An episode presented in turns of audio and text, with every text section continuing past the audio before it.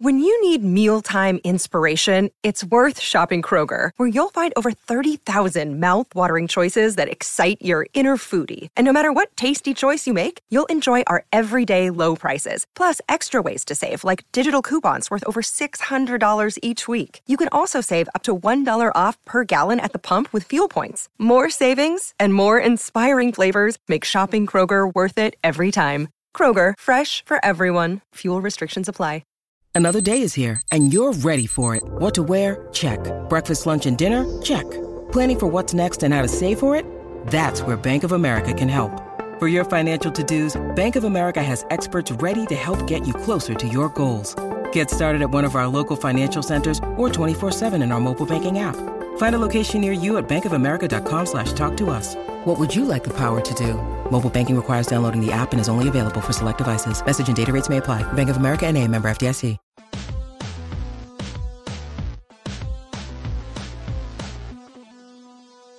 Welcome to RealGM Radio. I'm Danny Leroux, your host, and so happy to have you with us for this episode. This has been an absolutely massive week in terms of the NBA, so I made an absolutely massive podcast, and it's two guests. The first one is Seerat Sohi of Rolling Stone and numerous other outlets, one of my favorite writers, and we talk about how Kevin Durant leaving for the Warriors affects his perception, how it affects his legacy, and we also talk about Russell Westbrook. And then I have on Dan Feldman of NBC to talk more about the offseason as a whole winners, losers, specific deals we liked or didn't like. And I am absolutely thrilled that this episode is sponsored by Blue Apron, one of my absolute favorite products. And you can go to blueapron.com slash realgm to check it out. And if you order through there, you get your first three meals free with free shipping.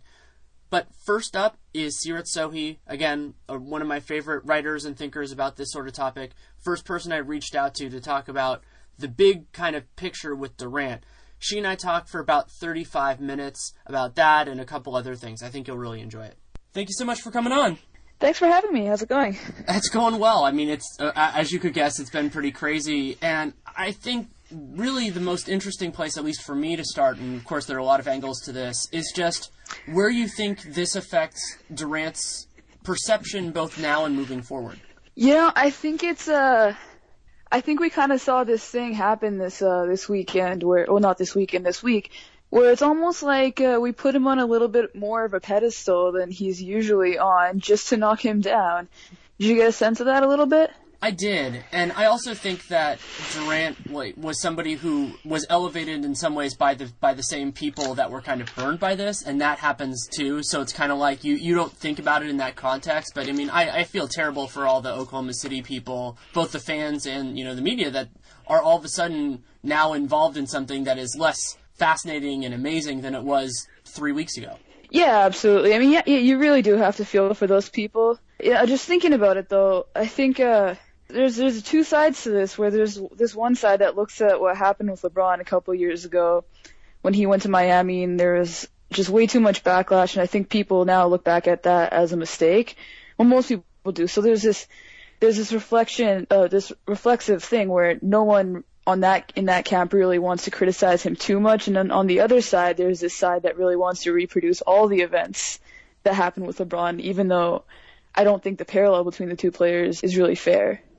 Yeah, I've drawn the distinction before, and this gets confusing for people, but between the decision, which is like the special that LeBron did, and his choice. I think that the choice that he made to go to Miami was, you know, well, there are people who don't like it for the reasons that are obvious, but I thought the choice was completely justifiable. But I thought the way that the decision was handled, the special, was a huge mistake, and that generated a lot of backlash. That and then the giant Miami party with the not two, not three, and all that. And I think that those things haven't been a part of the Durant story at least yet. Yeah, no, absolutely not. I mean, with with the decision and the party after, like you're basically you have this national TV special where you tell the whole world that you are leaving Cleveland, which is already this pretty downtrodden place.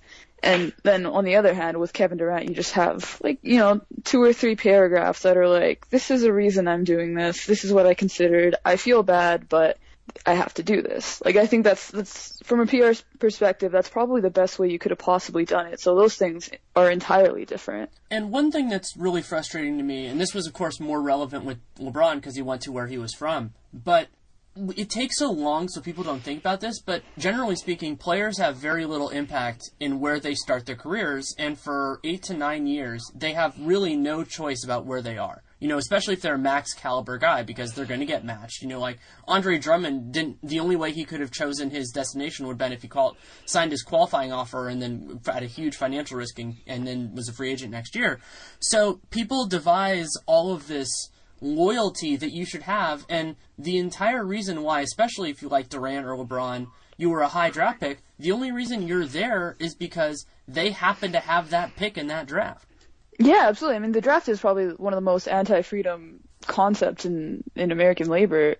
You know, I, I think it's interesting the way that people reacted to, to this free agency specifically, just because there's so much player movement and uh, players have never had so much freedom and obviously in large part that's because the players union rejected the idea of cap smoothing and people really seem to be upset about players having the freedom to go and do these things and then you see all these comparisons to Larry Bird and Michael Jordan, Magic Johnson, like you know, aside from the fact that those guys won rings with their teams way early on, didn't really have, didn't have a reason to chase. They didn't have the freedom to go and do it anyway. Like, you know, you can call it loyalty. You can also call it being hamstrung too. And then we're also in major markets. Magic was in LA yeah. and won a title, and I believe his his yeah, his first or second year. Larry won, and I think it was Magic won his first. Larry won his second. Yeah. And yeah. then Michael, it was later but he had a, a competent team around him, and I mean, a lot of that they were just growing into themselves. And he was already in Chicago. He was in a big market. All, like it was a lot of other stuff that those guys had, and I think this the story of LeBron and Durant, and I think this will be true of Anthony Davis in a few years, is guys that got put into imperfect situations that were in many circumstances made worse over the time, you know, like at various points between then and when they were a free agent, and then kind of the, it taking a long time for, for the situation to resolve. Like I- Anthony Davis, I think is going to be the next one of those because New Orleans has completely screwed up building around him, and like now we don't know, of course, where it's going to be four years from now. But there's a major concern about you know how good they're going to be for now from now until then. Yeah, absolutely. So you know it's, and I think maybe this will hap- happen with Davis too, when he'll likely leave, and then I just I just wonder if uh there's a segment of the population that's always going to want to do this song and dance where it's such a bad thing that players leave. Because I think what happened with KD is like, you know, you're seeing some of the outrage, but you know, I think some of it's real. And at the same time, I don't want to say that people aren't justified in in being disappointed. I was Certainly. initially I was initially disappointed too. Like you can you you can believe in players having freedom and still criticize the choices that they make with it. But you hear all this stuff now with what KD did is bad for the game and, you know, it might trigger another lockout, which is, you know, that's the extreme scenario and just in general, like not having parity and stuff. And it's really just like, the more I think about it, it's not KD's job to ensure that the NBA is a good league. That's a job of the owners, that's a job of the commissioner in the way that they set up the league. And second of all, it's not really, you know, even if, well, it's just not really in his interest at all because, well, not at all, but, you know, when I was thinking about, like, I don't know if, how much you guys have talked about this on the show, but the distinction between shoe contracts and your contract in the league, I look at what Kevin Durant did, and it's like, yeah, he went from Oklahoma to Golden State, which messes up the parity of the league, but at the same time, as a Nike client, he completely undercut Under Armour. Yeah, so it's, it's in that sense, point. he did his job. Like, he did exactly what he was supposed to do. Yeah, and, and while I understand it from the competitive balance standpoint, and while I think that having teams that are, you know, more equal is more exciting for fans in that way, it is also true that in NBA history, super teams of any shade have galvanized fan interest like yep. nothing else. Mm-hmm. Like people talk about competitive balance, but the Heater talked about more than those like even those great Spurs teams or you know and and it helps that a lot of the super teams have been in really big markets. I mean the Lakers and the Celtics and all that kind of stuff. But at the same point, that's just what that's what draws interest and the comparison the thing that I've said before on this is that super teams draw interest from Halloween to Valentine's Day, which is generally a time that a lot of people don't care about the NBA. I mean, people like us do. We care about it year round and people who listen to this podcast probably do, but in terms of revenue, in terms of saturation in the sports market, having a team like that changes the way the NBA is covered. It changes the way the NBA is perceived. Yeah, absolutely. I mean, if Kevin Durant went back to Oklahoma City, opening night is not nearly as big a deal as it will be now. Yeah, and I think it's every game. Like it, it, we don't know exactly too. what the, what the schedule is going to be, but every time the, the Warriors are on TNT, every time they're on ESPN, every time they're on, A- maybe ABC is going to consider playing doing games earlier in the season. I think they should. You know, I think that they're they're losing out if they don't. And so that t- that all ties in with it. And then the other big point to me in terms of how his legacy evolves is a very basic one, but is important, and that is my expectation is that the Warriors are going to be a very fun team to watch, especially offensively. And I think that changes it too because he's going to a team that even if for the times that they're not beating a team by 30 or whatever, they're still going to be fun to watch. Yeah, it's like they'll be a, they'll be a great blowout team. I think that affects it because just in terms of the way that, of course, it doesn't change the perception of him as a ring chaser or any of that kind of stuff, but it it smooths the edges, if you will. Yeah. Oh, and I'm I'm thinking about it, and uh, I guess this goes back to the sneaker stuff because um, I think Curry and Durant both seem to be pretty reasonable guys and unselfish guys, at least as far as professional athletes go. But at the same time, especially with the whole Under Armour versus Nike thing, which maybe I- I'm beating that drum too much, but you know, I could kind of see it being like if if things don't go well right away, I think there's a lot more reason for those two to clash than uh, we w- we would originally think just uh, on their basis as basketball players. Because you already know with with Kevin Durant coming to to Golden State, Curry doesn't really get to have this redemptive season that he, I think he would have liked to have. It's That's almost like the definitely book has been closed, and I don't uh, and like if that doesn't pay off right away, I you know there could be a lot of resentment there. Yeah, that's a good point. I hadn't really thought of it that way, but yeah, with you would never expect for a player who was the first unanimous MVP to have a redemption season, but that is what it would be. You know that that just because the way it ended was definitive in the other direction, and Yeah. sure, a lot of that was probably based on injury, but it it was the way it happened regardless, and. Durant fundamentally changes it, and one of the huge challenges for this team is on Steve Kerr, not only in terms of who plays what, but in terms of how you distribute it, because there will be times that there are fewer of these four guys, the four All Stars, on the floor, and so will he try to accommodate and appease various guys on the way that he manages this team? Yeah, I was actually I've been thinking about what this means for Steve Kerr a lot lately because I think what happened with Steve Kerr this past season is the Warriors have been hyped and more casual fans have gotten the train as people try to try to understand how this team is as good as they are. A lot of the credit that he got the season before when they won the championship has really just been diminished. Like I always see like like either from like casual sports fans or more mainstream media that covers everything as opposed to just the NBA and isn't paying as much attention. This idea that oh like look how lucky Steve Kerr is to coach this team. Anybody could coach this team. Steve Kerr gets to have such a great record. And a lot of that is amplified by Luke Walton coaching the team earlier. And you know if you, if you pay attention to how the Warriors have grown, you know that's a really ridiculous statement. Mark Jack Mark Jackson used to coach that team. Steve Kerr inherited a 50 win team that won 67 and then 73 and won a championship the year prior. So, you know, we know that's not true. But because of that, uh, that new perception, I think that this era is really just going to make or break Steve Kerr. Either, you know, he won a championship, so he'll never really, like, if this doesn't work out the way that everyone is hoping that it will, or Golden State fans are hoping it will, he'll still go down as at least like a Doc Rivers type figure. Where like now we can kind of see some of his flaws, but if this does work, like we're talking Phil Jackson type stuff here. Yeah, I mean the Doc Popovich duality is also there, which is also funny because Doc almost replaced Popovich on the Spurs bench early in Popovich's career, and the championship does certainly change things. And Popovich is, I mean, I think he's the best best coach of the modern era, if not of all time. I just don't have enough knowledge, but he's imperfect too. I mean, Popovich mm-hmm. sat Kawhi for key moments, for key stretches, long stretches of that Game Seven against the Clippers last year, which is a completely insane thing to do with your best player, who's a high character guy who just happened to make a defensive mistake. And so things like that. I mean, that that isn't to say that he's a bad coach in any way. It's just that everybody makes mistakes, like Kerr did, in my opinion, playing Varejao in the second half of Game Seven. Lots of other things. And so you're right, though, that in terms of perception, it's there. But I also think that Kerr is well suited to this challenge because there are two big parts of it. One is the tactical element, which you know we'll see, we'll see how that works out. The second part though is the personality and ego management element of it, and I think he's very well positioned to from his life to handle that part well.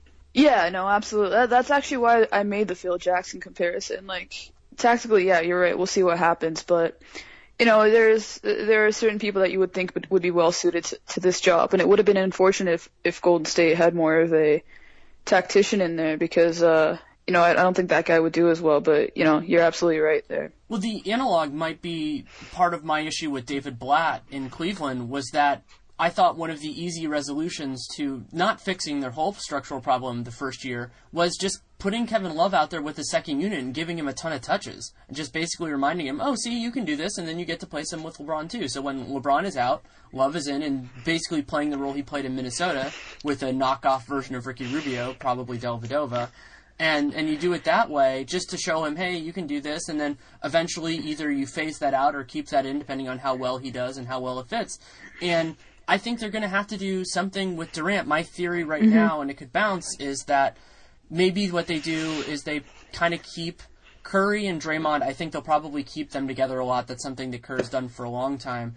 And then maybe play either Clay or Durant separately from that, just to make sure that they get that stretch of being more involved and getting more touches. And both of those guys, you can rationalize it. Maybe even split those sitting times in two and give each one of them more reign and just basically to, to, say, okay, you know, if you guys want this time, you can get it, but you're all closing the game together and you're all starting the game. Yeah, yeah. No, I like that. I, I would almost even consider going the other way with with Curry and Durant, and then Draymond and Clay, just to have the playmaking balance out a little too. bit too. Yeah. To your point though, with Curry like potentially staggering lineups and stuff, like at least like we know with him, he's not going to be like Billy Donovan taking half a season, over half a season to figure out that that's a thing like if one thing that's really uh, going to help Kerr is that I think he's going to be willing to try a lot of things and punt a lot of things really quickly, which is going to be really important for this team that's trying to figure out how to play together and win a championship in the same year. Yeah, that, it's perfectly suited to that. I think. And, and, their guys are different than Miami's, where it made sense that they were going to struggle adjusting because a lot of guys yeah. had to fundamentally change the way they play. And I always said back in November and whenever before that that if Durant chose the Warriors, it was going to be at least with some understanding that he was going to have to change the way he played, and that is still true. You know that that he knew what he was getting into. Mm-hmm. The Warriors are the Warriors, and if he thinks that he's just going to you know play the way that they did at the end of that game six, when it was basically just one of the two of Russ and KD just kind of stands around and shoots a jumper, as much as Durant is the best isolation guy in the league, that's not going to happen. And I think that him being him being on the Warriors actually makes that less likely just because they mm-hmm. have so many guys who can who can do well. But that has to be a part of this, and I assume it will be. Well, yeah, you know, if you if you read some of the reporting on uh, why why Kevin left in the first place, uh, especially Royce Young's piece on ESPN, there's I mean, there's definitely a sense that that's exactly what he wants. That's what he wanted out of OKC. So I don't. I think maybe uh, you know, it might be a problem if uh, he thought that's what he wanted, and as in practice he realizes maybe he didn't. But you know, it seems like that's a big reason he left in the first place. So I don't really think that will be too big of a problem. Yeah, and they have a long time to figure it out. I, something that has always stuck with me is that even after they won the title in 2015, even on like on the podium, but just in talking with people as well, the Warriors talked about how much more they needed to yeah. input on offense mm-hmm. and like how much more they needed to do. And this was a coaching staff that just needed more time. Mm-hmm. And what that means is that you have a lot of ideas. Like, I don't think it took that long to incorporate what Mark Jackson wanted to do offensively. Yeah. And so to, to be able to do that with this team is really important and that they have these kind of ideas and that they want to, that they want to incorporate different things. It will take time, but the intellectual curiosity is what is so important. Yeah, absolutely. I mean, the Warriors are kind of, in that sense, a definition of a process team in that, you know, victory doesn't necessarily mean that they're done. And I think that's really going to help them here too, just having that mentality and just staying the same with losses and wins. Cause I think the problem with what happened in Miami, and to a lesser extent in Cleveland the year before, or before they fired Blatt, was they let the fact that they were winning games get in the way of self improvement.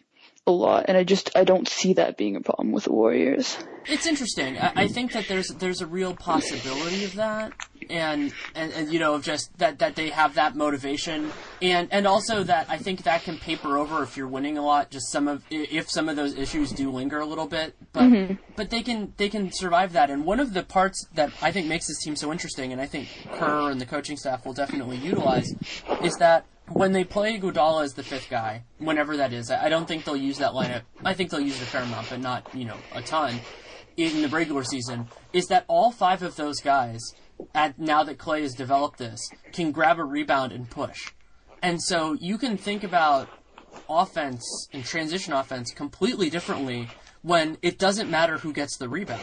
Yeah, Because like the, the mm-hmm. example for me is I, I love Minnesota. I watch a lot of the mm-hmm. Wolves. Is that really at this point because LaVine hasn't figured all of this out?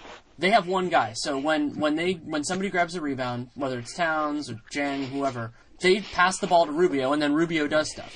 And maybe Yeah. Towns will get there in a couple years, and that would be great. To be able to basically say when a ball goes up, if you are not close to the to the basket, you can just go, and the other guys can figure it out. Is it's kind of revolutionary in a way, just because of how each player has to think about their role. Yeah, and I think it's uh it, it helps them do the other stuff they don't necessarily want to do, either. You know, like f- grabbing rebounds, for example, or even just playing defense. It's one of those things where, like, you know, it's not like the coach is dictating who gets the ball. It's kind of this sense that your effort is dictating it. Mm-hmm. Like I think that really helped Miami early on, earlier on too when they were uh, when they were learning. I, they got a lot of flack for it because you know of course it was that that first year in Miami where Spo said that whoever uh, whoever got the rebound and played defense could go uh, run the offense on the other end. But hey, in the end it kind of helped uh, helped them figure out a lot of stuff.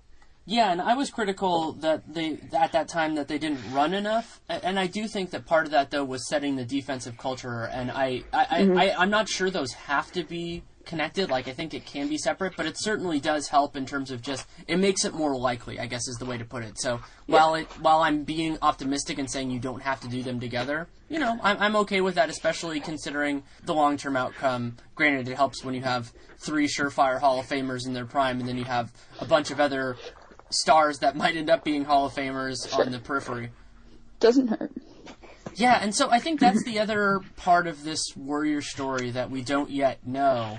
That I mean, I, I was recording with Nate when the David West news came down, and it I think that the idea of what they're going to be able to do with minimum salaries is, is pretty incredible, and that does come down a lot on Bob Myers. Like I think that they're going to have good choices, but making the right picks among that group of people because you don't want too many guys that are too old. You don't want too many guys that are too raw. You know, you want to balance out all of these different pressures with the idea also that almost all of these players are going to be taking one year deals. So you're not mm-hmm. really building an asset base. You're more just having these talented players and just using them you like you know finding the right balance both for now and for more importantly for June of next year. Yeah, and you know, it really also helps them that this isn't again like we keep making this parallel, but it isn't the Miami situation where they do have a lot of uh, good complementary pieces in the first place. So I honestly kind of feel like if this thing works, like Bob Myers could could do a bad job and it still wouldn't matter. That's true. Like so, that was something uh, something I've talked with a few people about. About you know, depending on how they build this, that there's that now they're resilient. And what I mean by that is they can. Last year they clearly couldn't survive an injury. They got close, but they couldn't survive an injury to Curry that kept them. You know that that had him below 100. Like below. I think he was probably about 70, 80 percent. That's where I'd ballpark it, having watched him for seven years. And they couldn't survive that because you know they had a lot. They had a lot of really insanely good guys but they just didn't have many who could create for themselves and others. Now, that's not a problem. You know, now I think they could survive. I think they could win a title, depending on how they how they structure everything else. They could win a title without one of Curry or Durant for for some period of time. Well, they went, got pretty damn close last year, so Yeah, it's such a fascinating thing, and also uh, something that I've been considering. We don't know, and they have a lot more to do to get to where, not even to where the Warriors are, but to get to uh even where the Cavs are. But I think this, in conjunction with the Al Horford signing, puts Boston in the in the position to do something really interesting because they have a ton of assets and a ton of cap space, and so if they can kind of use this as, let's say, anger fuel for some good players to be like, fine, well, if you guys are teaming up, we're going to have to team up. They can say, well, if you do it with us, this is your best chance. Well, they got to knock on Oklahoma's door and see what what uh, what the Lakers are offering for Russell Westbrook and see if they can they can do one better, And, and they or at the least force they- the Lakers to give up it. Like, you know, right now I'm thinking probably Jay, Brandon Ingram, Russell, and the pick would do it. Like, at least make the call and force the Lakers to scarf up another one, right? Yeah, you can do it that way too. Or if you're if you want to be really aggressive, you trade some of those draft assets, either guys that they've already picked or future ones, and get somebody like Jimmy Butler who's under contract, and then say, "Hey, look, we already have two. All we're looking for is a third, and then sign him as a free agent or trade for mm-hmm. both of them. Yeah. It's insane. Like the the possibilities that they could do. And Boston, you know, of course, has a legacy of, uh, in the NBA and all that. And so I, I think there's a possibility that this has some massive spillover effects. And also, Cleveland is incredibly good, and they're going to be good for the next few years as well. Another destination that I would like to see Russell Westbrook actually. So I, was, I floated this yesterday too, and I know like you can't do it straight up because uh, well Kevin Love's stock in this league is severely diminished, and even before that Westbrook is considerably better about him. But like, I would love the idea of something pairing uh, Westbrook for for Love. And I get that it's redundant with Kyrie, but you know I think they could find like a dual point guard lineup is not my worry, especially with the way that Russell when he wants to can play defense. Well, and, Just- and Kyrie's good off the ball. Yeah, yeah, he he can shoot off the ball. You know, I think it I think it would work out just fine. And but on the other hand, just I, I just picture Clay Bennett's pockets bleeding right now. And what better way to fix that than Kevin Love in the city of Oklahoma? There's never been a more perfect match in my eyes, I think. I have one that's more perfect for me, Blake Griffin. Mm-hmm. yeah. so, so there, there are a couple different ways that you can do that deal. It- of course, it depends on Doc doing something different than he has generally done. But I mean, to me, if, if Russ is willing to commit to them long term, you trade Blake for Russ any day of the week. If you're if you're Doc, you do that. If he if he comes to some sort of agreement, and then yeah, you have to figure out the Chris Paul thing. Maybe you play them together like they used to do with Bledsoe. You can do it that way, or you know maybe then you start to think about what I advocated for during the year, which is trading Chris Paul. But what what Russ gives them is he makes he shifts their age curve to a little bit younger. And why Oklahoma City I think would be making a mistake, but making a justifiable mistake, is that Blake Griffin from very close to that area, mm-hmm. he's that guy, and he is. I would guess. I don't know this for sure because I don't know what's in his what's in his heart. I guess would be the way to put it. But I think he is the star most likely to re-sign in Oklahoma. Though of course you can do that as they did before with draft picks, and mm-hmm. those guys can't leave for nine years, so you can do it that way too. Yeah.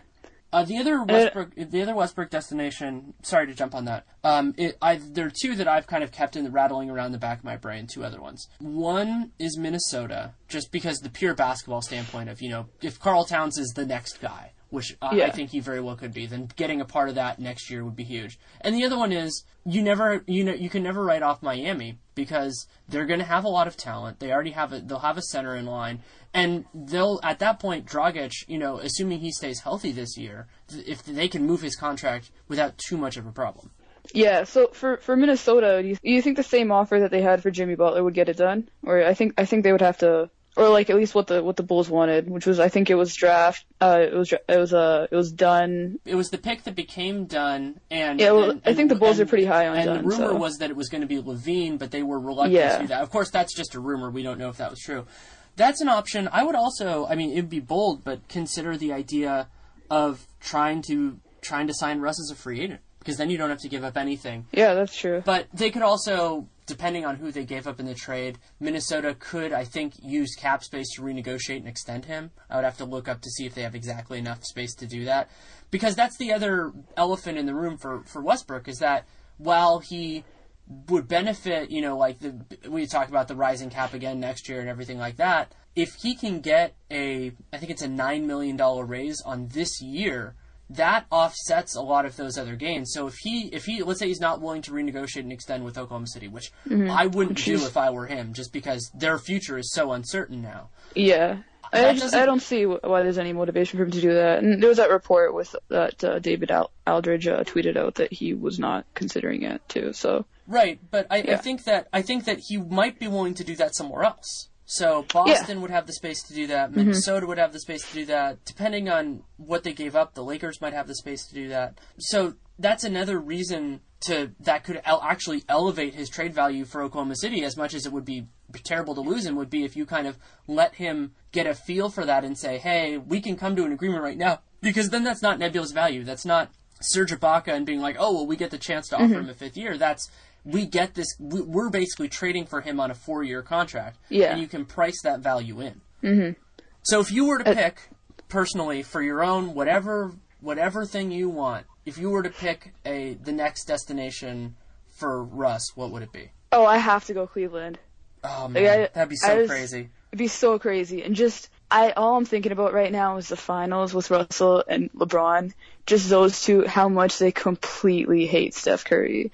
And then Russell probably like I don't. It's hard to say, especially given recent reports, what his relationship with Durant is or will be after. Like I don't. They seem they seem tight, and maybe it'll be like LeBron and Dwyane, where you know Dwyane wasn't necessarily pissed off at him for leaving Miami, but yeah, I, I I'd have to think I'd have to think that that's a pretty unique situation, and uh, Russell will be pretty peeved.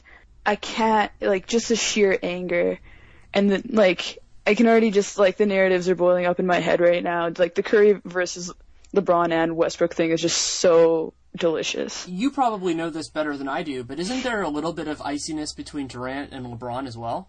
Uh, I, not from, uh, I mean, I might be wrong, but, uh, aren't they friends? I think they're friends, but I think LeBron is probably a little chap that, that Durant, like, you know, when, when Durant took the mantle, not only as the MVP, but as the best player in the league from LeBron, considering how mad LeBron was about that with Curry, and considering how good LeBron was three years ago, I imagine yeah. it was a little bit. It's not like that.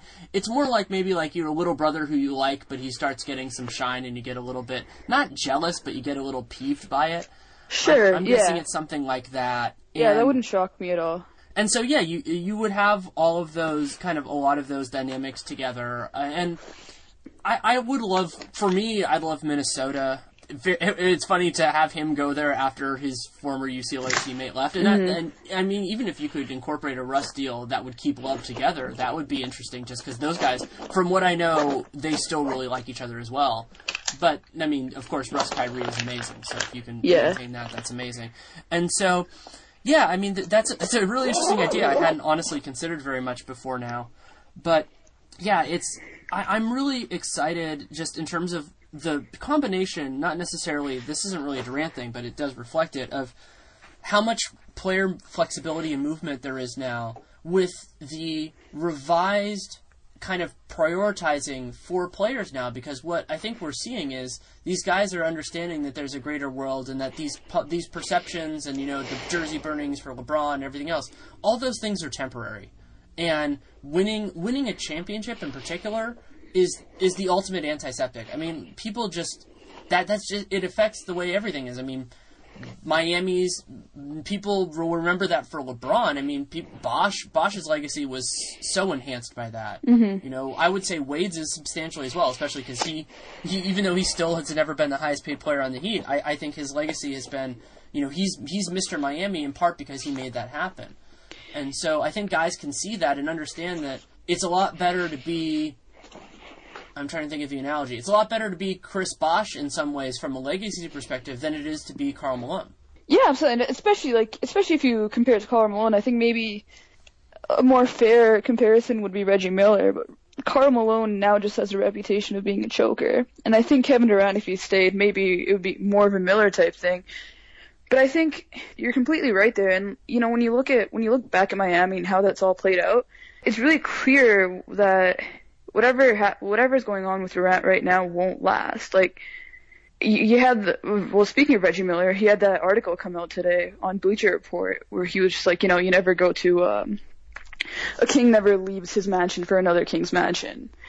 Essentially saying that this is Curry's team and it'll always be Curry's team. That's exactly what people said about Miami and Wade and LeBron. And you know what? Like we are now six years removed from that, that was that is not Wade's team. That like we're not going to look back and be like, oh yeah, Wade's Heat and LeBron was there too, and he was a sidekick. No, those like those championship years were LeBron's team, Yeah, and the Celtics are an even more prominent example of that. I mean, Paul Pierce was the established star, but that Yeah. those are that's KG's title. Like I was Yeah. gonna say those are, but they only had one.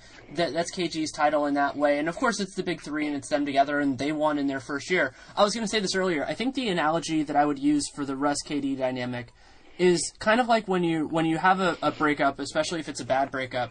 But then a couple of years after the fact, you're both in good places, mm-hmm, and so it just takes away a lot of the tension because you realize that things just ended up working out, and and I think that's part of why it's important that Russ ends up in a good situation in that way is because then you know then everybody moves on except for Oklahoma City, sadly enough. Yeah, but hopefully course, they hopefully the picks work out. You know whatever they get for Russ, that works out and everyone's better, which is certainly possible. Yeah, I mean it's it's definitely a possibility. Oklahoma is one of the best teams at drafting out there, and they've always, aside from Durant, had a reputation of trading their guys for assets rather than letting them walk. So, you know, I think I think uh, I think they'll have a lot up their sleeve in the upcoming, maybe weeks and hopefully years too. Yeah.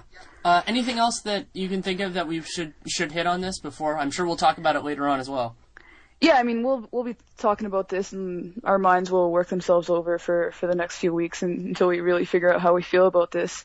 Yeah, if anything, I would add that like, yeah, I'm originally I was getting a sense that this would be a coup for the league and just having this villain again. But the more I think about it, and I just I want to ask you this question because I'm not really sure. Just you know, sometimes just being in the Twitter bubble and like just being in Edmonton, Alberta, Siberia, it's it's one of those things like you can't really get a grasp on what the what the average fan is thinking. I think maybe you would have a better idea just from you know being in the Bay Area and stuff like that.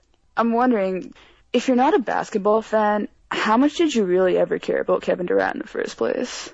I think that he was on the radar if you cared about basketball, and maybe the MV- the MVP speech I think was something that got a little bit big, that got bigger than Yeah. bigger than him and bigger than the NBA.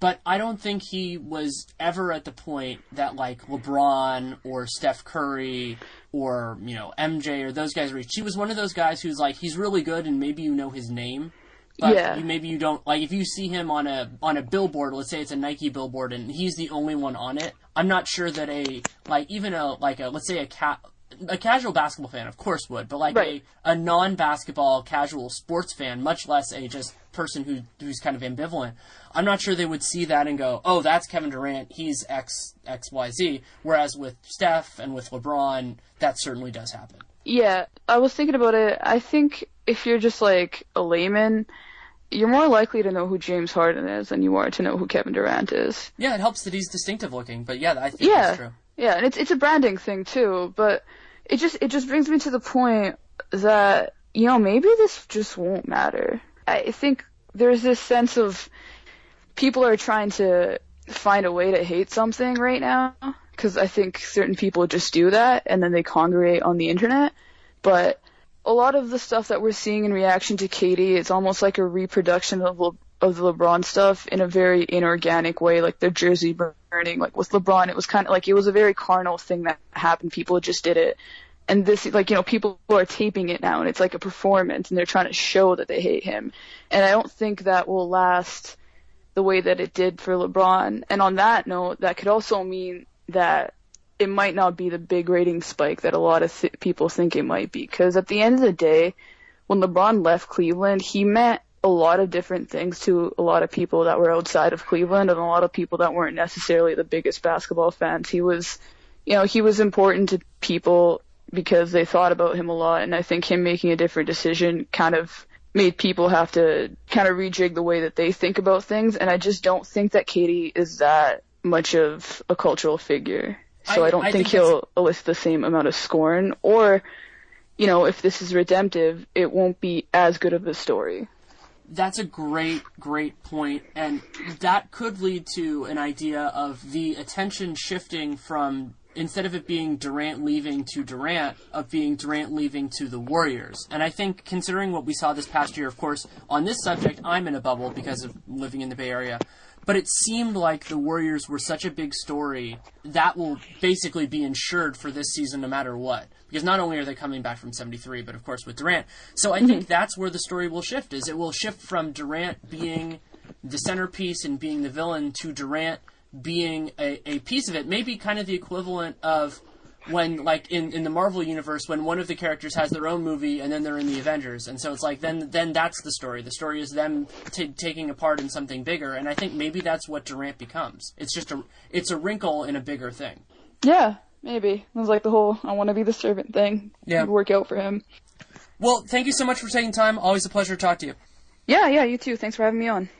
Thanks to Seerat for taking the time. You can read her at Rolling Stone, Vice, and numerous other outlets, including actually The Athletic. She wrote a really nice piece about Stephen Curry and Muhammad Ali after Ali's passing, which I, I highly recommend that you read. You can also follow her on Twitter at Damian Trillard, D A M I A N T R I L L A R D. I'd also like to take a minute to talk to you about Blue Apron. And Blue Apron has been incredible for me because I'm the son of two amazing chefs. Um, Nate likes to talk about my dad because he could be a gourmet chef but has another career, but my mom is amazing as well.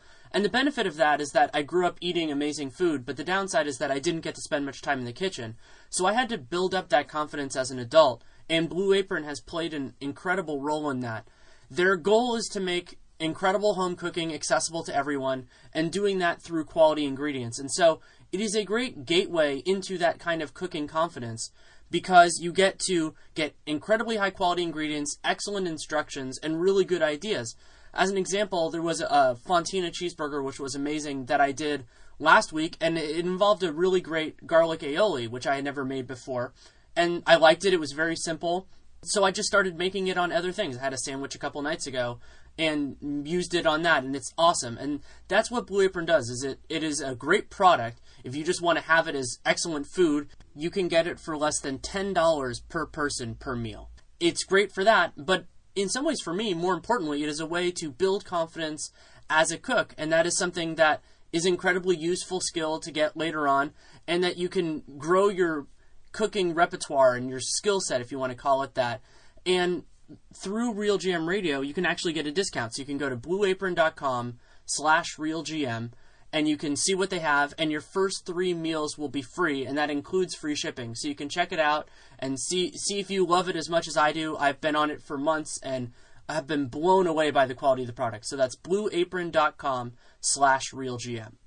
Next up is my conversation with Dan Feldman. He writes for NBC's Pro Basketball Talk and is one of the few people on this planet who is as the biggest CBA nerd as I am. He's an incredible writer as well. And so we talked for about an hour about the off season so far, winners, losers, and all that. And we recorded this before Dwyane Wade signed with Chicago. So if parts of it feel a little bit anachronistic, it's because we recorded before all that happened. So again, about an hour, hour five, and I hope you love it. Thanks so much for coming on. Thanks for having me. Let's start with, and I mean, I, there will be some obvious ones, but just what off seasons you've really liked so far. Uh, I think the Warriors have done okay. Just a little bit. You know, Kevin Durant, he's fine. I, you know, but even on top of that, I love adding Zaza Pachulia for the for the room exception. David West at the minimum is a steal, even if he's washed up. The chance he's not, he was pretty good last year. I mean, they're not only did they get Kevin Durant, they're somehow maximizing everything else possible around it. And that is one of the ancillary benefits of kind of starting a super team is that you will get those if you want to call them ring chasers, that's fine. Just people who want to be a part of that. And with the NBA's current structure with minimum salaries being so low, it's actually an even bigger benefit for the Warriors than it was in prior years. Yeah, absolutely. Uh, another one is is the Celtics landing Al Horford. I think he's an excellent fit there and probably vaults them into being the second best team in the East. I agree with you, and it also the getting that done without sacrificing any assets now to me makes it possible that they could create something really special, whether that be nailing the remaining Brooklyn picks or using any combination of their assets to get other guys. Like I was thinking about the other day about the possibility that in two years they could have a core where Al Horford is their third best player. Yeah, yeah, that's that's pretty impressive. You have to give the Grizzlies a lot of credit. Keeping Mike Conley, it would have been a disaster if he left, and then on top of it, you lure Chandler Parsons. Yeah, that I, I think they did a, a, a really good job. Also, just kind of using using the space around it. I was a little bit disappointed that they weren't able to retain Matt Barnes, though I understand why he left. Yeah, I mean he was he was a nice player to have around, but he's old. He's defied aging for a little while, and even as he slips some, he's still been productive. I wouldn't count on him. He could be productive in the next couple years, but I wouldn't count on that. And then in the draft, they got Wade Baldwin, who I liked, and then they got Deyonta Davis and uh, I can't remember his name, the guy who's going to play in Europe for at least one year.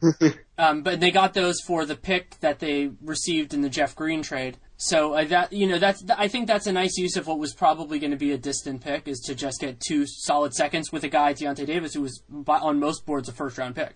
Yeah, absolutely. Uh, and if we're including the draft, I'll add the the 76ers getting Ben Simmons, and then I thought they nailed their next two first rounders with uh, Timothé Luwawu and Furkan Korkmaz. And none of their free agent signings really moved the needle for me one way or the other, but that's not a negative. Yeah, I really like Sergio Rodriguez. I've just liked him as a player forever. He, him and Rudy were those kind of those guys that I just was really excited to watch. And of course, they're older now, and we don't know if they're going to get Rudy. I, I heard a rumor that they were interested, but I, I mentioned this with Nate. I wrote it in our notes when we were talking about that. Is that Sergio Rodriguez is the type of move that if Sam Hinkie had made it, he would have kept his job. Because he's good enough that he would have made them watchable, made them entertaining, but not so good that they would have actually, you know, won a lot of games. Yeah, I think that's a good point. You, it's a fine line. You don't, with what Hinkie was trying to do, he obviously didn't want to win too many games. Yeah, that's true. But I don't, I don't, I think it would have been more analogous to like what Jeremy Lin did on the Lakers, where he made them more watchable, but they still were bad. Oh, see, I, well, I just thought the Lakers just sort of ruined Jeremy Lin. I didn't find him really watchable with the Lakers. I, you know, I think he, he, they just sort of sapped him of all the fun elements of his game. I, now you're making me kind of want to rewatch that, but I think the Lakers have been so sad the last few years that I'm not sure I pointed to anything specific then. But you're you're right in terms of his value. He ended up for whatever reason he ended up signing that deal with Charlotte, and then he actually that's a good tie-in because another team that I thought did very well so far is the Brooklyn Nets, and the Nets have really ascribed to the idea of no bad contracts. I thought that getting it, getting 20 for for Thaddeus Young was fine. You know, it's a, maybe a little bit low. I didn't love LeVert, but it's fine. But then getting Justin Hamilton, getting Jeremy Lin, those are both good, and we'll have to see if anything happens with Allen Crabbe.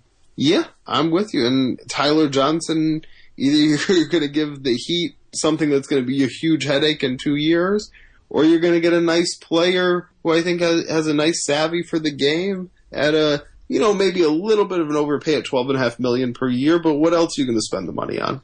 Yeah, I, th- I it's a challenge for me. So I was Miami in our mock off season, and Kevin Pelton, as the Sixers, made this exact offer, and I matched it partially because I'm higher on Tyler Johnson than most people. But I, it's a huge concern for Miami just because if they match, it goes in as the actual years. So that means that they're going to have to this big thing to deal with in 2018 and then 2019.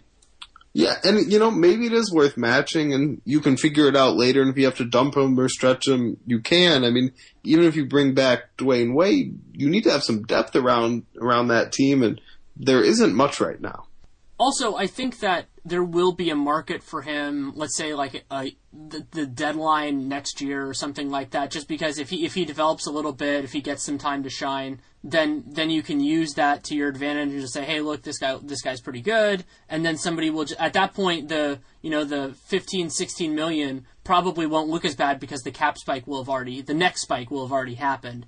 So that might be an option as well. So maybe you don't wait like the Rockets did until Jeremy Lin gets the balloon payment. You just do it right. You do it a little bit earlier. And also, I, I, as much as I like Josh Richardson, I'm not completely sold if Miami wants to be competitive to say, okay, we're just going to give all of our guard minutes to those three, to Wade, Dragic, and Josh Richardson, and be like, okay, we're fine. Like, I, I would rather have a fourth guy. Oh yeah, I mean, there's no question Tyler Johnson makes them better next year.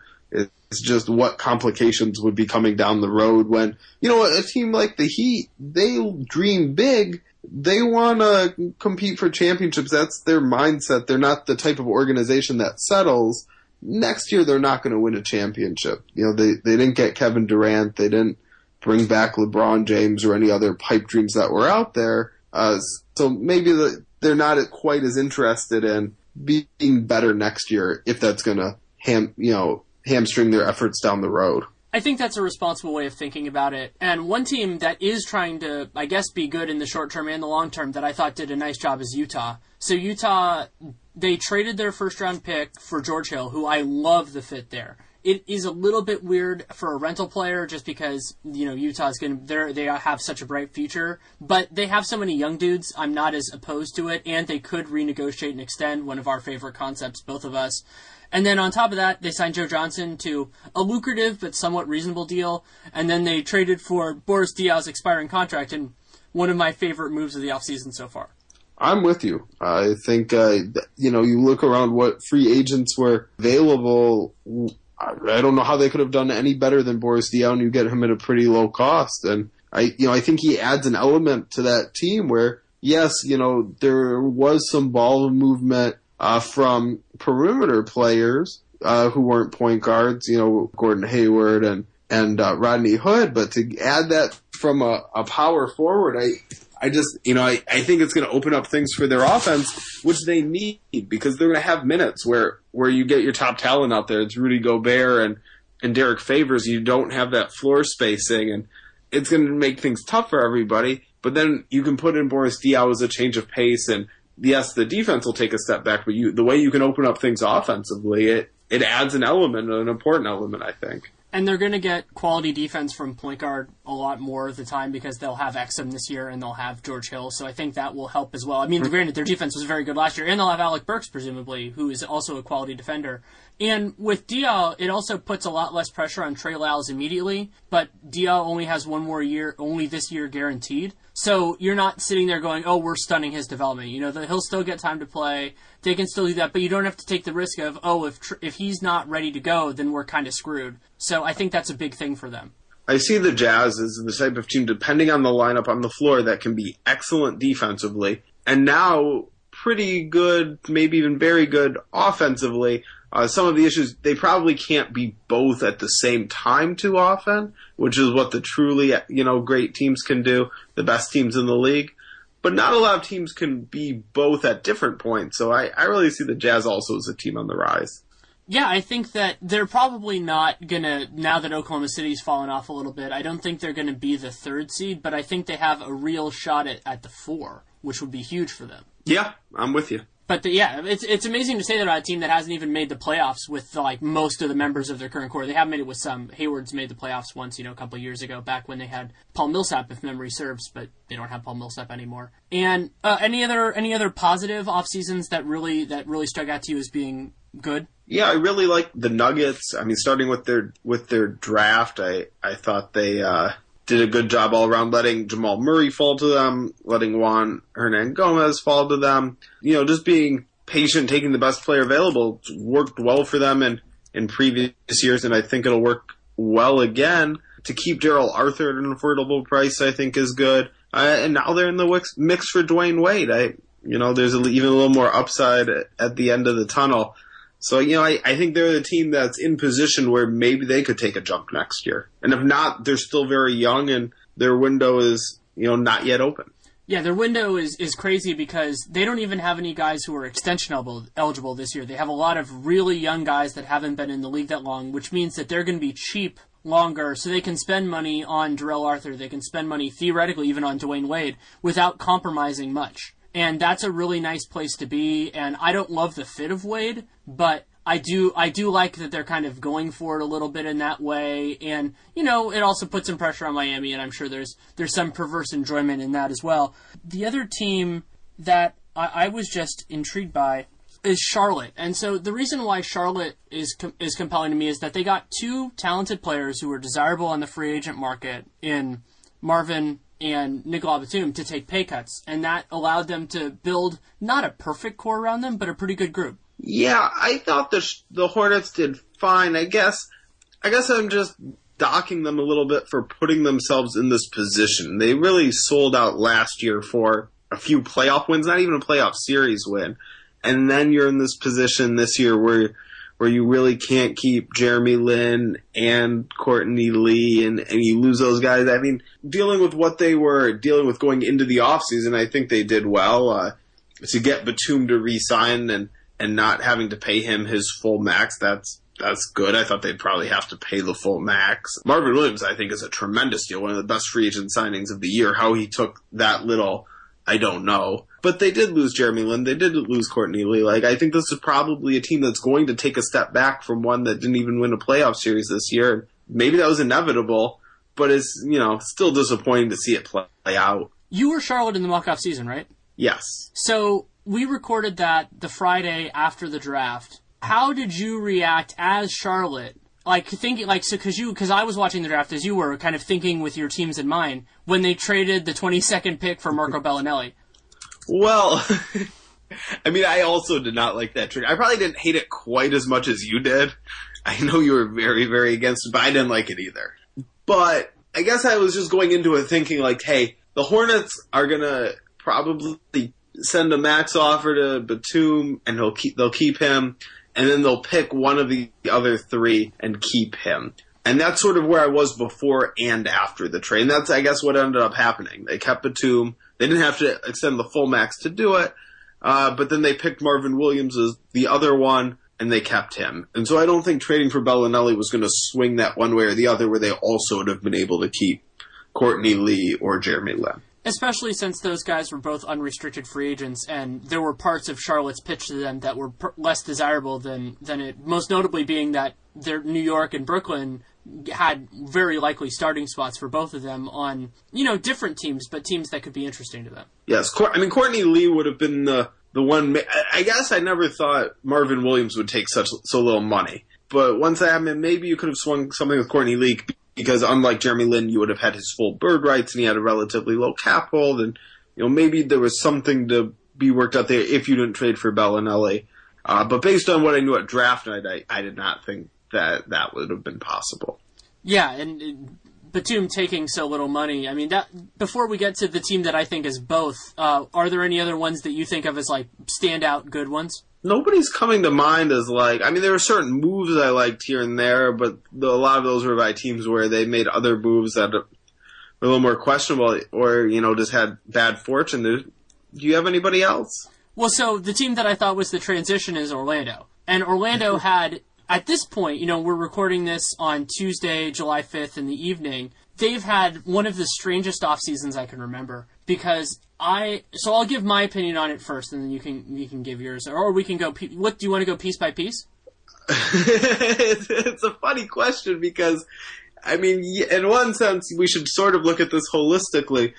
In another sense, I don't know if we can. I mean, it all just seems very piecemeal in Orlando. So the draft, the draft trade, as as much as there are mixed opinions of it on Oklahoma City, I'm more negative than most. It's certainly a strange bet from Orlando's perspective, considering they have no special ability to retain Serge Ibaka, especially now that they've used up their cap space. Well, I'd add the caveat, eh, and this is, you know, something that comes up, you know, when you talk about Batum, and I'm not talking about any specific situation here, whether it's Ibaka or Batum, but a way this often works in a general sense is that before trading for an unrestricted free agent, a team will talk to him or his agent and get an idea of how much money they're looking for, what assurances could be made on either side, and have a picture of that. You know, what the what it would take to get Ibaka to commit right now, I don't know. Whether he would, I don't know. Whether the Magic would trust him, I don't know. I mean, the, you know, there has to be a trust there because as jo- uh, Joe Smith taught us, you don't write this down, you don't put this in writing. But if you can come to terms on a deal beforehand, before these trades, it can help all sides. That's true. Uh, would you, if you, knowing what we know right now, if what he said is what I want is a full max deal with the rise with the raised cap, would you do that? I wouldn't trade all that for him knowing that's like what it would take to like if he said, Hey, if you offer me the full max, I promise to resign and even if I believe that, even if I believe like he would never he wouldn't leave for greener pastures, no, I would not trade all that to get him just to pay him that much. Would you? Uh, I don't think I would because we're we'll, we'll know a lot more information. Like I, I wouldn't do that now for sure. Like of course the extension system is broken and they can't. So so but I, because we just need to see how he is physically. Because during the year, especially, there were moments where he looked at least a half a step slow. And if Yeah. that's like a truth now, then that of course becomes a huge issue. Just because he's his athleticism is a part of the package that makes him so special. And so if that's reduced now, then when you're signing him to a five year deal at the new max, that's going to be terrifying. So I would lean towards no. And again, I, I wouldn't have made the trade in the first place if those were the demands. I agree with you on that. And the other scary part of it for, for Orlando's perspective is, while there is a possibility that they have a very good year, I don't. I think there's a, a, very real chance that they have a negative enough year that that makes him less interested in re-signing. You know, it's the kind of thing of like, oh, if we can make him a, a really lucrative offer, that he'd be interested. But if he knows, it, the parallel to this might actually be Dwight Howard with the Lakers. Of like, once they know how messed up it is, maybe they don't want to come back. Yeah, that's a good point. I mean, the main way I looked at the Ibaka trade was, okay, were the Magic a playoff team without making that trade? Probably not. Are they a playoff team after making that trade? Depends on what they did in free agency, which is exactly where they were before the trade. I just I don't think it moved the needle enough to trade all you know some young players with upside for for Ibaka when you're at that stage of team building and he's a year away from free agency. I just didn't get it. Yeah, and not only did they give up Oladipo, but they also gave up the number 11 pick. And while it wasn't a strong draft, that's still a, a capable asset. And you and I have both focused on how valuable a, a, a well picked first round choice was this year because of the rookie scale. Yeah, absolutely. I mean, the the Thunder might be at the point where they can't get enough of those guys. Yeah, Okay, so then I, I think the biggest next thing was Biyombo, and I, I think I like this deal more than almost anybody, but I, I'm just a believer in Biyombo. I am too. I mean, I think it was a steal. I think Biyombo might have mistimed the market a little bit. Like, so he's going to get a little bit more than Mozgov's getting, right? Like, why would I don't know if the maybe the Lakers just have different tastes, but I thought Biyombo would have been an excellent fit with the Lakers. Like, if you're Biyombo's agent and you hear that they're looking at Mozgov for that number, tell them, you know, Biyombo doesn't need that much more and you can get somebody much younger. We don't know exactly how much younger, but much younger and better. Yeah, I, I, I think Biyombo is a more versatile defender and he's a better rebounder, and both of those things are incredibly important. He was a top 10 overall rebounder, and I think he was close to top 5 defensively. And then he's, you know, he's good offensively. I think he's top 25, something like that.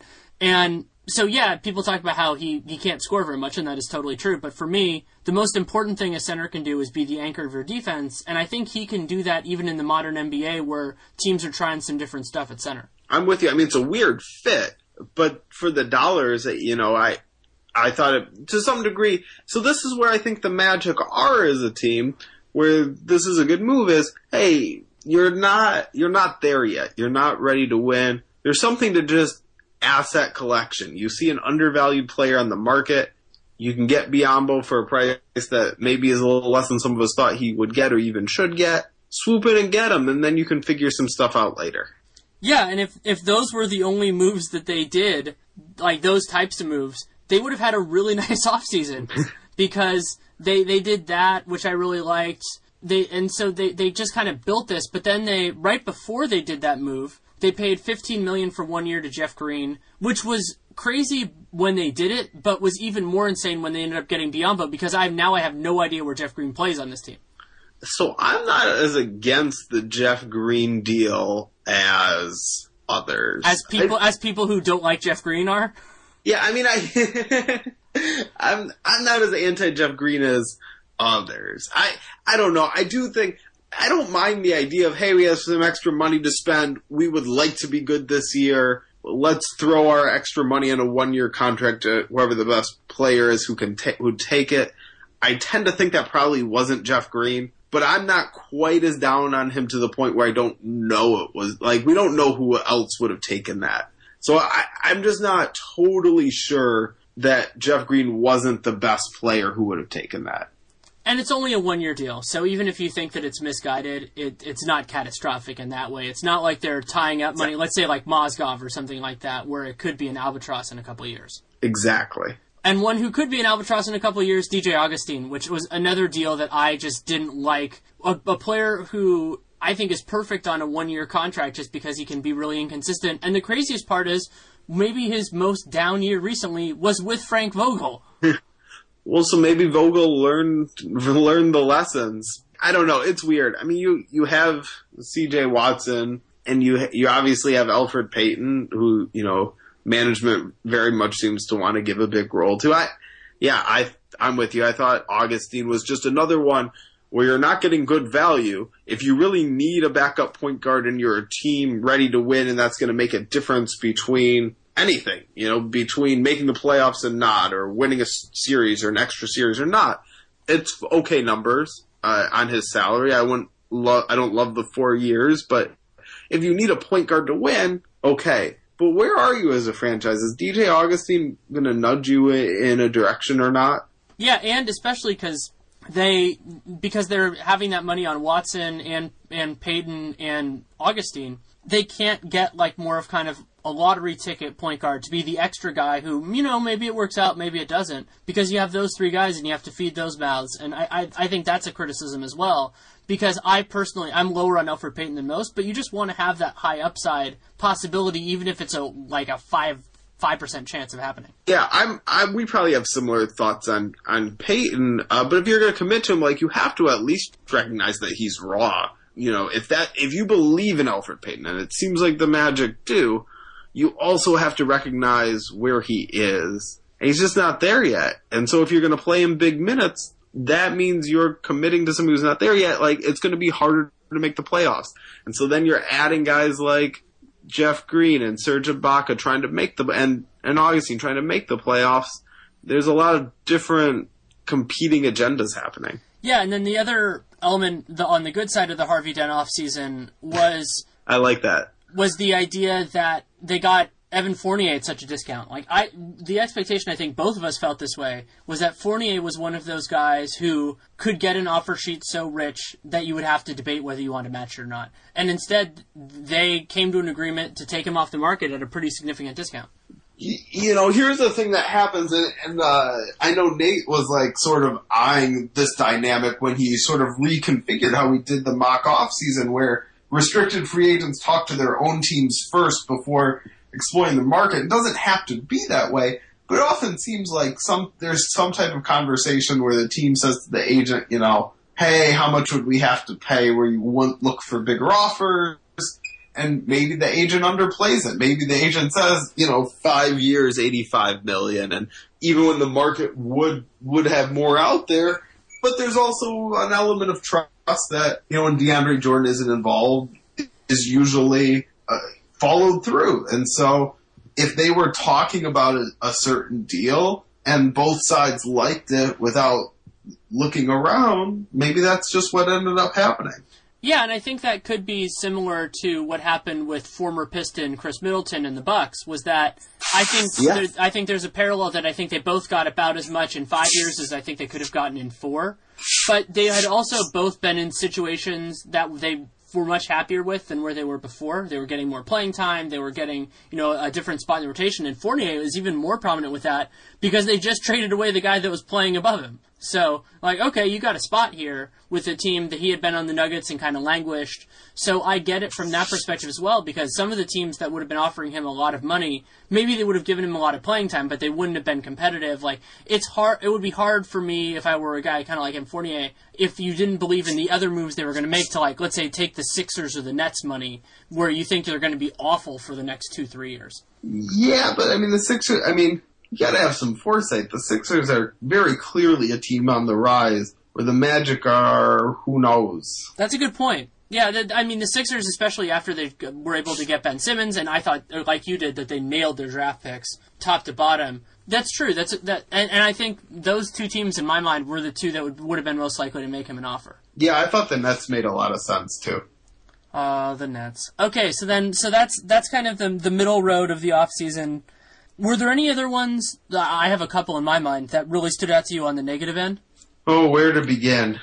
Uh, I'm not saying that. The, well, how about the Thunder? He lose Kevin Durant. It's hard to have much else go right. Of no, even even though we both agree that they won the Serge Ibaka trade.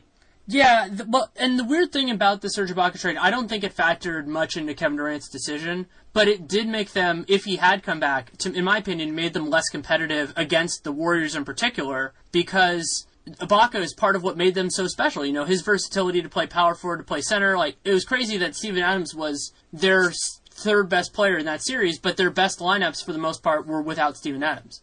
Yeah, no, a- absolutely. Uh, and I don't think it was just against the Warriors. I, I really think we got to the point where the Thunder were taking Ibaka for granted. you know, the ability to stretch the floor and protect the rim is so rare and it was so good next to other stars. So I don't, you know, Ibaka will have to re- expand his game a little bit to be that big of a difference maker in Orlando. But for the Thunder, I think he was very important against a lot of teams. Yeah, Ibaka will get more used to that when he takes when he takes the mid-level exception and join the Warriors next year.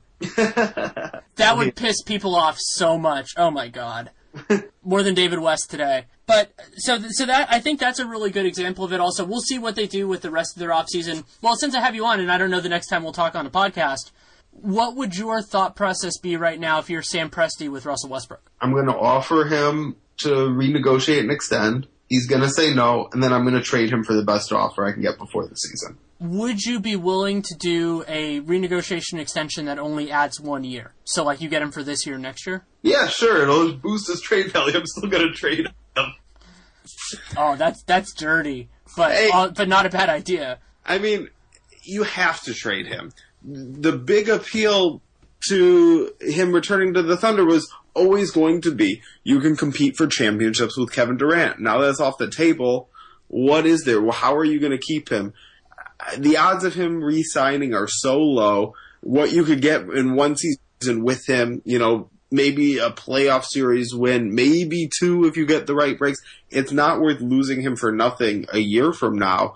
I would absolutely trade him. And while there is the possibility that you know you could use him to woo Blake Griffin, the odds of that combination coming together are so much lower than the chances of him leaving that it's not it's not an arbitrage opportunity. Yeah, I mean, you know, if, even if the combination comes together, are the odds that much higher of it happening in Oklahoma City as opposed to somewhere else? Like the Clippers. Yeah. Or the Lakers if they move some pieces. I mean, there's so many other cities that could facilitate that and maybe be more appealing than Oklahoma City. And and that's also why. Uh, so so going along with that, uh, something I've talked about with people before is the idea of having good choices, and why Oklahoma City needs to be scared with Westbrook, and why they should trade him if he won't go to an extension is because there are going to be good offers on the table. Boston is is a notable one. The Clippers might be depending on how they everything shakes out for them. There could be a couple others. Just I think I think that there will be some compelling things there, and not only necessarily just good teams, but good teams in significant markets.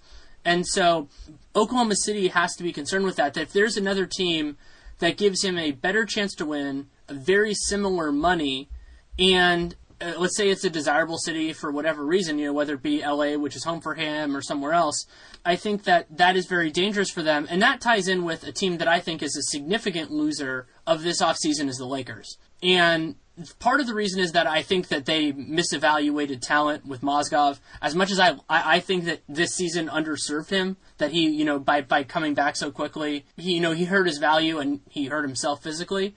But giving him four years is just a really big mistake. Dang, instead, like even giving him almost the same money for two years would have been just opened them up a little bit more. And then I was really bothered by what they did with Jordan Clarkson. Yep. I, you know, when you said who had the worst offseason, the Lakers came to mind. And I was trying to think of, is there anywhere to start but the Lakers? And I, yeah, here's what I will say in defense of the Jordan Clarkson deal.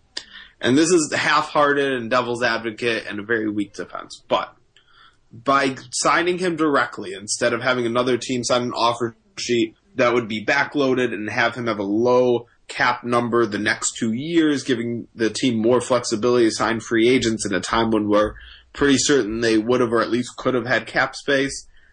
Maybe that's okay because it's better to pay him now because look at if all they can attract are the Luol Dengs and Timothy Mozgovs of the world, maybe it's better to to just pay Clarkson some money now and have his salary lower in future years because the Lakers have realized they're so far behind that they're not going to be anywhere till 2019 anyway. And in a way, they bet against getting Russell Westbrook because he is the guy that was the most direct candidate for that. And I thought drafting Brandon Ingram was the right move. I thought it was it was reasonable with what they did. And while I'm not the biggest fan at all of Julius Randle, I, I thought they had a little bit of an argument. But now they have a lot less financial flexibility, so they can't add as much around him if he said yes. But I don't think they're good enough. You know, I don't think those guys added enough to the Lakers to say to make that sales pitch. So I think that they kind of closed the door on that. And you're right, though, that you could make a, let's say, a reasonable inference that considering how tepid their market was, because you think about markets usually in terms of players, but it's also true in terms of teams. Like if if Al Horford doesn't return your calls, that's not a good sign. That's very true. I, I guess I, I wouldn't go as far as to say to close the door on Russell Westbrook. I don't think that's the case uh, because Yeah, there that's is a, true. That's a fair. nice young core here, and if Westbrook's forward thinking and wants to be in a big market like LA and a prestigious team like the Lakers still are, he could. You know, everybody's criticizing Durant for going to a, a winning team, and that's a whole other thing. But if Russell Westbrook goes to the Lakers, a team full of young talent that's ready to blossom right before they blossom, Westbrook would get so much credit for leading that team, even if the Lakers just make the, the growth that should have been expected without him. And that's exactly why, if I'm the Lakers, I would not give up a, a, a notable sum of young talent to get Westbrook now. Because, I'm with you. because those are the guys that will attract him to stay and make it worth staying for him to maximize his, his gifts. And so if they if they give that up now, then what? I mean, maybe you get him on a renegotiation and extension so you can get him to lock in, but it's going to be, especially when you get Russell Westbrook, then how are you going to get that much better? Because they have some draft picks owed, as, and if they got, of course, if they got Westbrook this year, they're going to give their pick to the Sixers. So, so you have that, and then that means they're giving their they're giving their 2019 pick to the Magic and all this other stuff. But also, like y- y- you can't do that much because you've already made all these other commitments, and so you I think you roll the dice now with with kind of what they've done, and then you you say, you know, we hope that we get him, and if we don't, then we're probably not going to get another max caliber guy that year, but we'll keep on trying as long as we can. Oh, I'm with you. I mean, I if we're, if Russell Westbrook wants to sign with the Lakers in 2017, I don't think whether he spent this last season with the Lakers will be a huge factor. It, might be dis- a negative, like it was with It Dwight. well could be. The experience of being exposed to a team that's so miserable might trump the extra money they could offer. That said, if I were the Lakers and some type of small offer uh, with with one young player or something, I might do it. But that's irrelevant because there's no way that would be the best offer the Thunder field. Yeah, and the Thunder have an obligation to themselves to take the best possible offer. And while you think that would be to a team that would have the expectation of re-signing Westbrook, it doesn't have to be. It doesn't always go that way. Look at Jeff Green. I mean, for some somehow the the the, the Clippers gave up a first round pick for him and then let him go a couple months later. Well,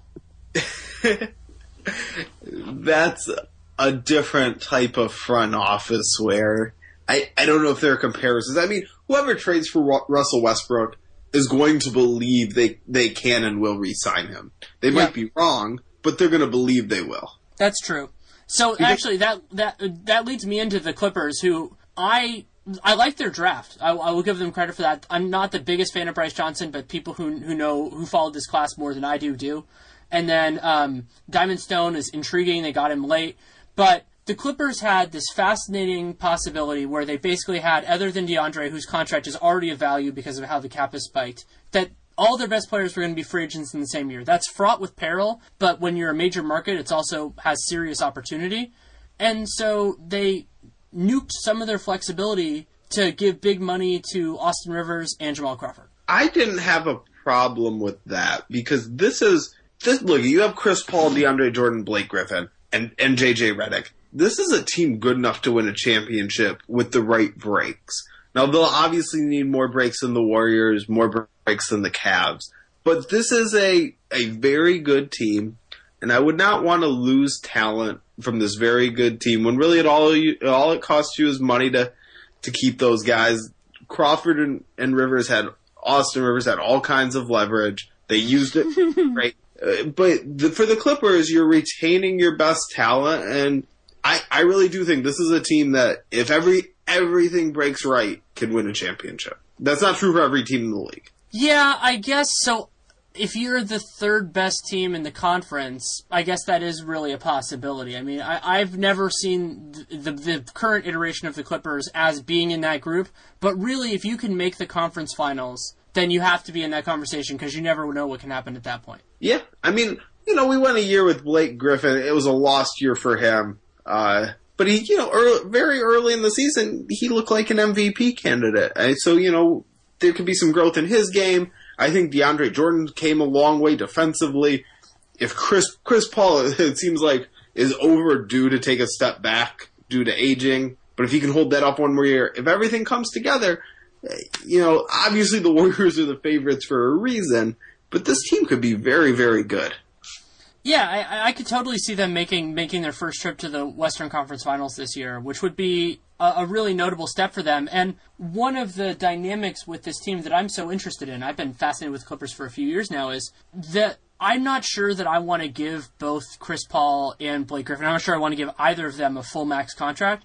And I think that's what they're setting themselves up for is just basically bringing the band back for another couple years. What would you do instead of offering one of them a full max contract? I would have traded Chris Paul at the deadline and wrote a piece and got a bunch of crap for it. Yeah, but even last year, this was a team that, with the ver- with the right breaks, could have won a championship. Uh, see, I didn't see it last year. I still don't. Like, I, I think they have a chance. Like, I'm not going to say I'm not going to say it's zero, but it's like to me, it's maybe like one or two percent. Well, that's a lot.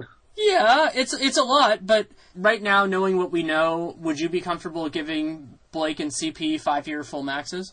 Comfortable not completely, but I would much rather do that than lose them. I think it's so hard to attract top players. You know, if right now they would, if it were possible to extend them for both both of them for those deals, I would absolutely do it. Okay. Would you? I don't think I would. I because for I, either for either. Though I, I, I think that this year could give me enough information to feel comfortable about it. I would need to know that with Blake, it's a lot of injury risk and just like kind of seeing where post athletic prime Blake Griffin goes as a player. Because I, I, I think that uh, something that I've I've theorized with Blake, and granted, I have to admit I was I've been lower on him than everybody his entire career, so I admit that I'm not coming at this from the same place as everybody else.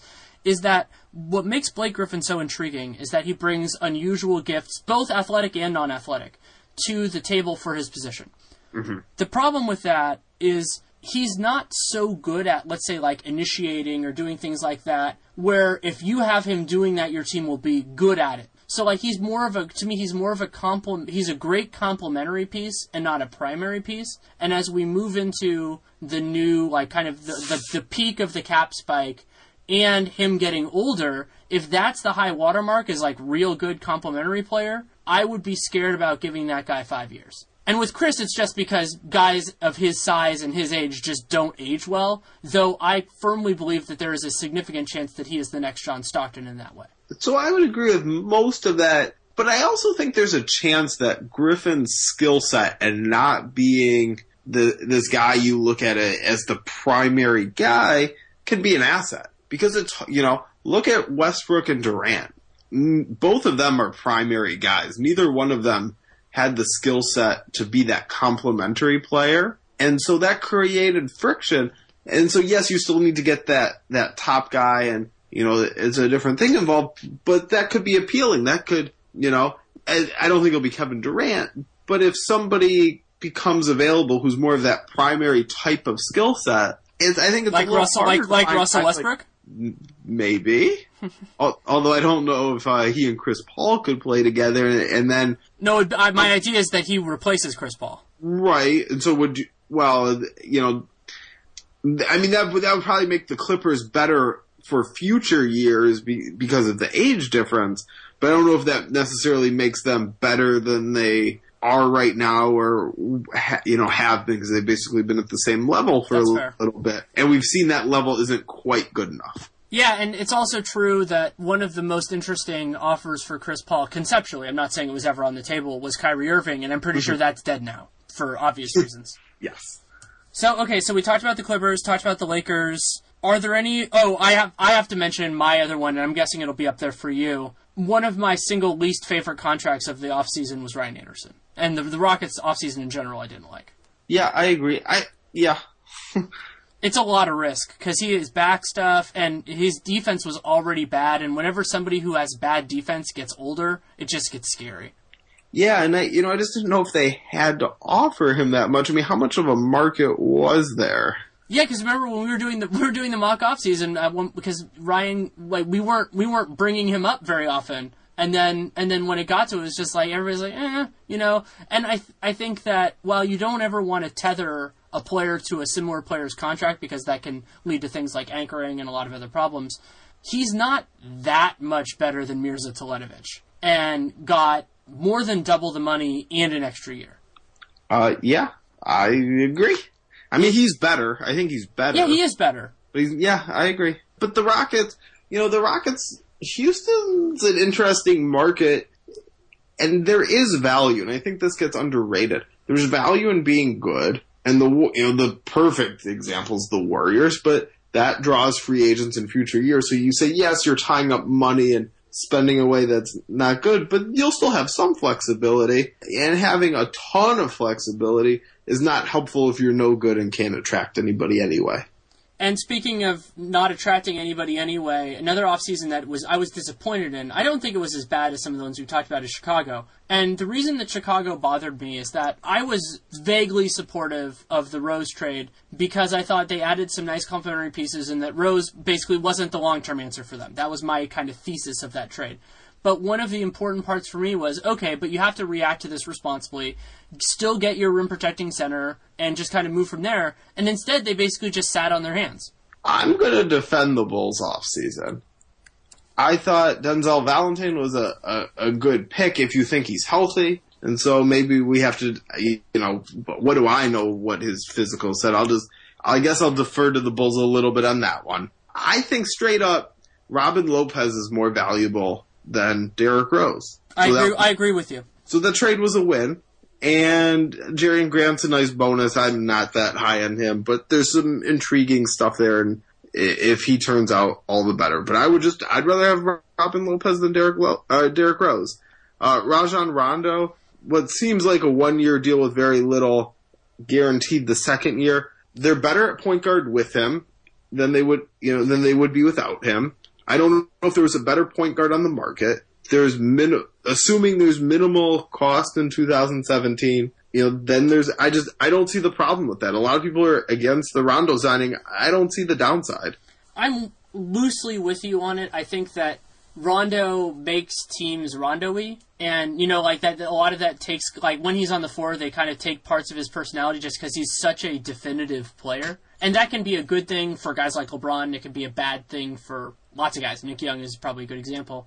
Rondo's in the middle. You know, sometimes it's positive, sometimes it's negative. But the Bulls didn't have enough around it to make that like a clear like a clear negative. You know, there are some teams that just have enough enough positives on the floor that you're like, oh, you don't want to bring Rondo into this mix.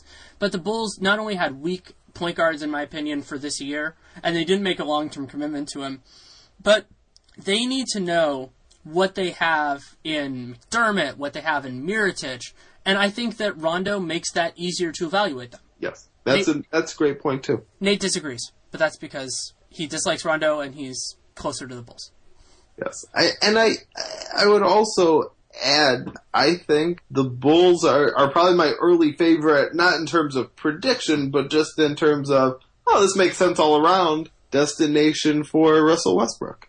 Yeah, I, I, we'll have to see. Like one of the fun questions for me is whether the Celtics can put together a worthwhile offer for Jimmy Butler because like they could go in that direction as well. That doesn't necessarily preclude Westbrook, but yeah, I, I think Chicago is an underrated destination for him. And if you're going to attract Westbrook or somebody like him, and, and that seems to be the goal by sitting out free agency this year, let other teams spend big and invest in multi-year contracts to get players and you are going to be the team with a big market and all the room in 2017, it also would help to be coming off a playoff berth. And they've, you know, taken the small steps here and there like Rondo and getting Lopez uh, that I think are, are going to make them not locks for the playoffs, but more likely than not to make it. And it's not like the bottom of the East is so stacked that you have to sit there and, and say, oh God, we're never going to have a chance.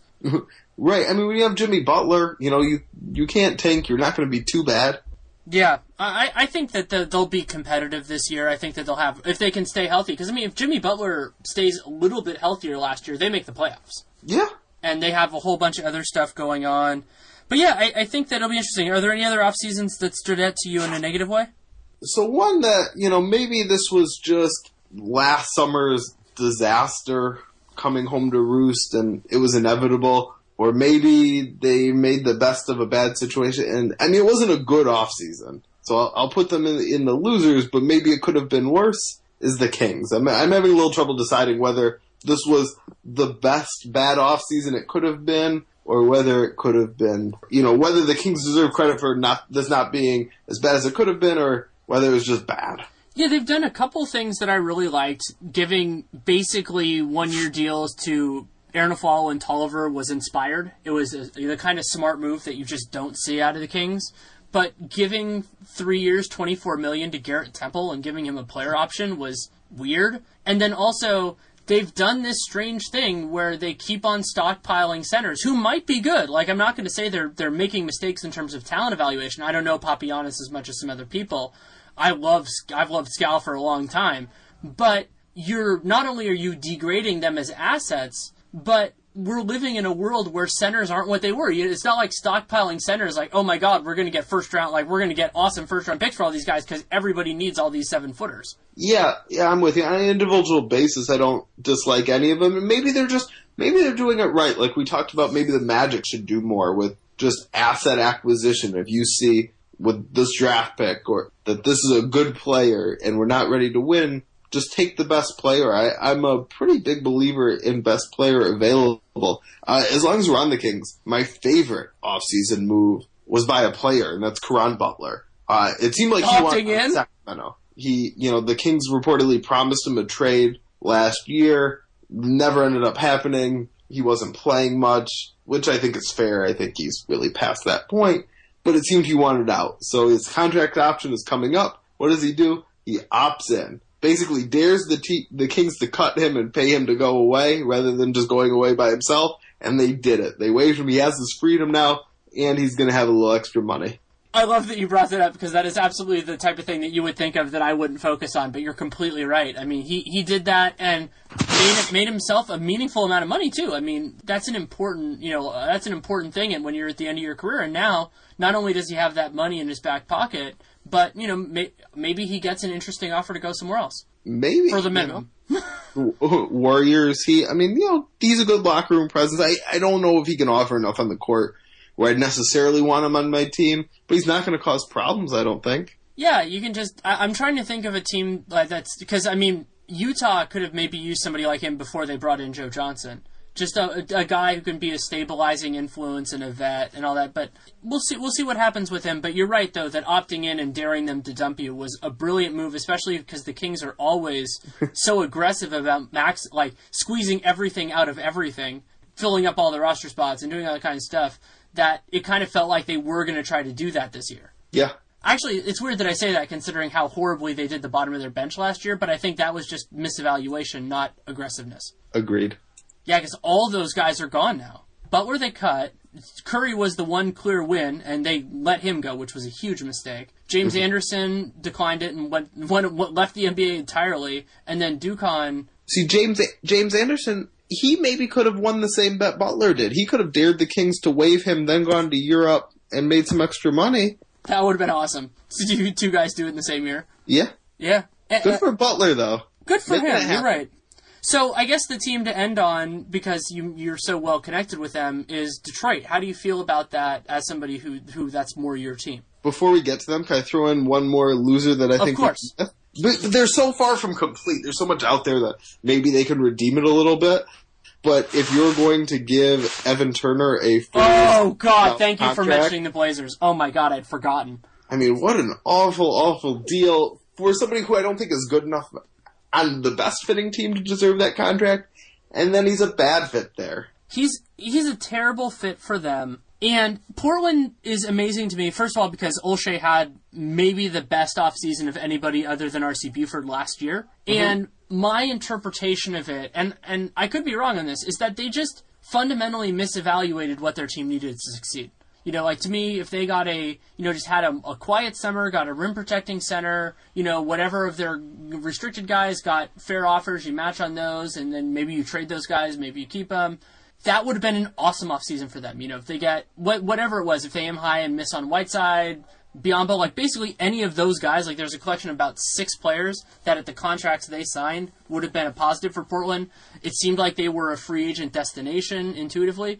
And instead, they bet on Evan Turner when shot creation is like the lowest thing that they need. And he had clearly the high water mark of recent time last year. They, and they paid him better than that. They paid him like that was like the worst of his recent years and it was the best.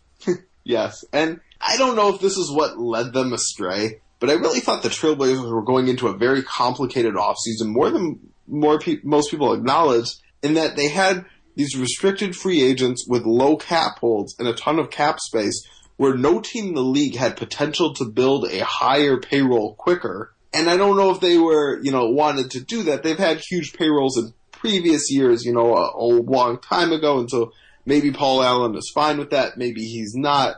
But it's always complicated when you could go to having this humongous luxury tax payment on top of this huge payroll. So I, I just wonder how much that fear of being into that situation influenced what they did. And you know maybe they maybe they weren't afraid of that. Maybe they just really liked Evan Turner. And I'm not saying because of that fear that justifies giving Evan Turner that contract but maybe that explains how they got themselves into a, a tricky mindset. It's it's a reasonable way of, of interpreting it. I mean, it's also possible that there's a an, an interpretation of what happened that maybe beating the Clippers was a was a bad thing for them because it didn't make them analyze their flaws as as quickly enough. And they did they had a solid showing against the Warriors. I mean, I don't think that was disheartening at all for them, though. I think they could have won at least two games, like when Curry was out, just because the Warriors were kind of weaker. But those games were at Oracle for the most part. So maybe they went, oh, you know, Mason Plumlee, we want to we want a playoff series with him, but like they were on their way to losing that series before the Clippers got hurt. Yeah, and I guess the other thing, maybe to give them a little credit, because we're only judging them based on what they did. I really, depending on what the contracts would have been, I really like the idea that seemed to be their plan A of Chandler Parsons and Dwight Howard. I think that would have fit a, a lot of what they could use, but they struck out. So maybe their assessment of what their team needs was was okay, and it's just happened to be like we disagree with them on Evan Turner, and that's it. Yeah, I mean, but they they still could have gotten. I think they still had the space for Ian Mahinmi if they had wanted him, and I think he would have been a nice addition. Agreed. And also, I mean, like, I so I was of the feeling that if you can do that kind of a move, and let's say you get Mahinmi, Biyombo, whoever, at a reasonable contract, maybe there's a trade market for Mason Plumlee, and so before he gets really expensive, which is a year away, could they could even extend him this summer, then you can get a small asset for him, and if Plumlee might cost more than Mahinmi next summer, I think he will. Yeah, although Plumlee's uh, playmaking when teams trap Damian Lillard and, and McCollum, there's value in that. I, you know, Sure. And if you're trying to win now, and which I think they are, and they prove they can, I'm not rushing to give him away. There's value in keeping him a, a year, even if it gets difficult a year from now. That's true. Uh, but and maybe we'll like their offseason more by the end. I mean, Meyers Leonard's still out there, Mo Harkless is still out there, Allen Crabbe's still out there as players they have bird rights for and who are restricted. So this could still go a, a few ways. But Evan Turner's just a huge anchor on their offseason right now. Yeah, and and now that Dallas can't do those YOLO terrible o- offer sheets to them, which I felt like was going to be their destiny if Durant didn't if Durant didn't go to the Warriors. Now that that has to be more of teams like the Sixers and the Nets who have already spent a fair amount of money this summer. I mean, I think Allen Crabbe's going to get an offer. I think Harkless is going to get an offer. But you know, maybe the market gets a little more tepid for Meyers Leonard, and you can keep him around. Yeah. I like Meyers Leonard. I would not be selling low on him. I would not be either.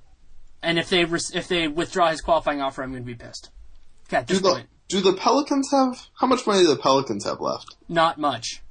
See, I loved Meyers Leonard for New Orleans because I think Anthony Davis needs a somebody who's big enough to bang with opposing centers, but also can stretch the floor for him. I thought he would have been a perfect fit. Yeah, and because you can't, uh, if, if Anthony Davis has the the stretch in his game like we think he will, you can't put a five on him because like the big issue with Meyers Leonard is that if you can, if a team can put their power forward on him, he loses a lot of his value just because you're not pulling that guy away from the paint. But when when AD's on the floor, the other team's going to put their best defensive player on him.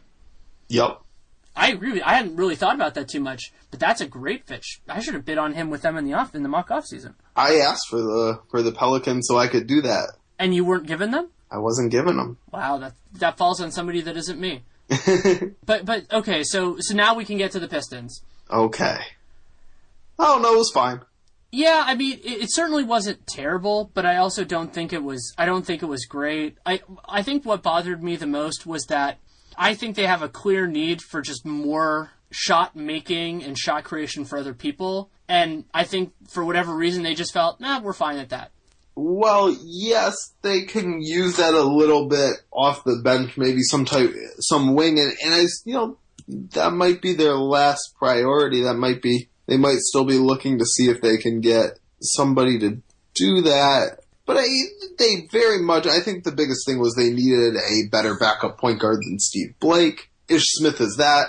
To some degree, you have to trust that he was the best player they could have gotten. I'm not a huge Ish Smith fan, but he's a big upgrade uh, from Steve Blake. And uh, if he was truly the best player Detroit could draw, that's fine. You know, I thought the money was fine for that. Yeah, it was. It wasn't horrible in any way. It's, it's all three years are guaranteed, right? Uh, as far as I know. And John Leuer was a, a, strange one for me because I like John Leuer a lot, but I feel like they gave him more than I would have been comfortable with, and it's always weird for me to criticize a move of a guy that I like more than most people. So this this is where the Pistons mindset is different from yours. The Pistons mindset is we like John Leuer, we can get John Leuer, let's get John Leuer. Where you're like, well, you know, maybe it's not the money where I'm comfortable. They want to get the good player. And there's something to that, I think. Sometimes I think teams are a little too shy about just going after the guy you want and getting him. Rather, you know, there is value in flexibility. I'm with you. But at a certain point, you need to have the right players. I I see the merit in that for sure, but I also think they they outbid the market on him just like they did on Reggie Jackson. And while bo- having both of them is better than not having them, this is a parallel to what what's happening with them with Josh Smith. It's like the more money you spend on things that are just kind of like that extra money, the surplus money, that eventually comes home to roost. Less now than ever, though. That's true. Exactly. Less now than ever. And in the meantime, your team is more competitive. You can't always save flexibility for this tremendous, great move that might never come. And let's give the Pistons a little credit. You want to talk about the right spot, right time move of the last year? It was trading for Tobias Harris. All these teams with all this flexibility None of them got Tobias Harris for basically nothing. Yeah, that's uh, it is astonishing to me that all of that happened the way it is. And while Marcus Morris has a lot more baggage, and of course there were reasons that all that happened, they got him for nothing too. Yeah, you know, so they they remain flexible enough where those types of moves are available to them. Not all the moves of like that. You know, there are some contracts that teams want to dump, or you know, things like that where only the 76ers or the Trailblazers could could have facilitated it. But the Pistons remain flexible enough where they can be involved in those. Yeah, I think that's definitely fair. Uh, any any other moves, individual moves, or something like that that you thought we should discuss? If you were the Cavs, would you match Dellavedova? Probably. I, I understand that it's it, it, it, but the problem for me is that it's just Dan Gilbert's money. You know, the, this is a situation where we can spend Dan Gilbert's money. Yeah, is that they they don't have like so this doesn't affect their flexibility in any way. The Cavs, unless something ridiculous happens, like LeBron takes substantially less money and then has a low capital for next year. They're not going to have cap flexibility until 2019. Like that's just the way that they've done this team, and that is not a criticism. I mean, not only are they NBA champions, but they have an awesome group. So you can do that.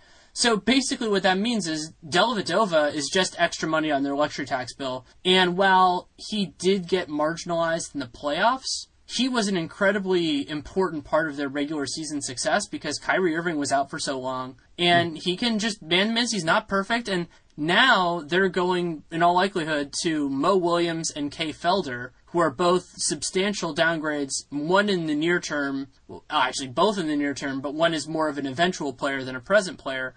And while I don't think there's anybody that's really going to compete with Cleveland in the East, like really like battle them for the number one record unless Boston is gangbusters, it does affect things like home court in the finals and other and other elements of this because I'm sure LeBron is going to take it easy for the at least the first half of the year. I'm with you. I mean, it's it's only money, and I don't know if we're positioned to be spending Cam Gilbert's money as much as we want to, but I think it makes a lot of basketball sense to match. I was really surprised LeBron tweeted on the same day the report came out that Dellavedova was going to sign, like, "Hey, good luck in Milwaukee. It's been real." And you know, maybe maybe LeBron could have taken the other path and pressure Dan Gilbert into spending more money.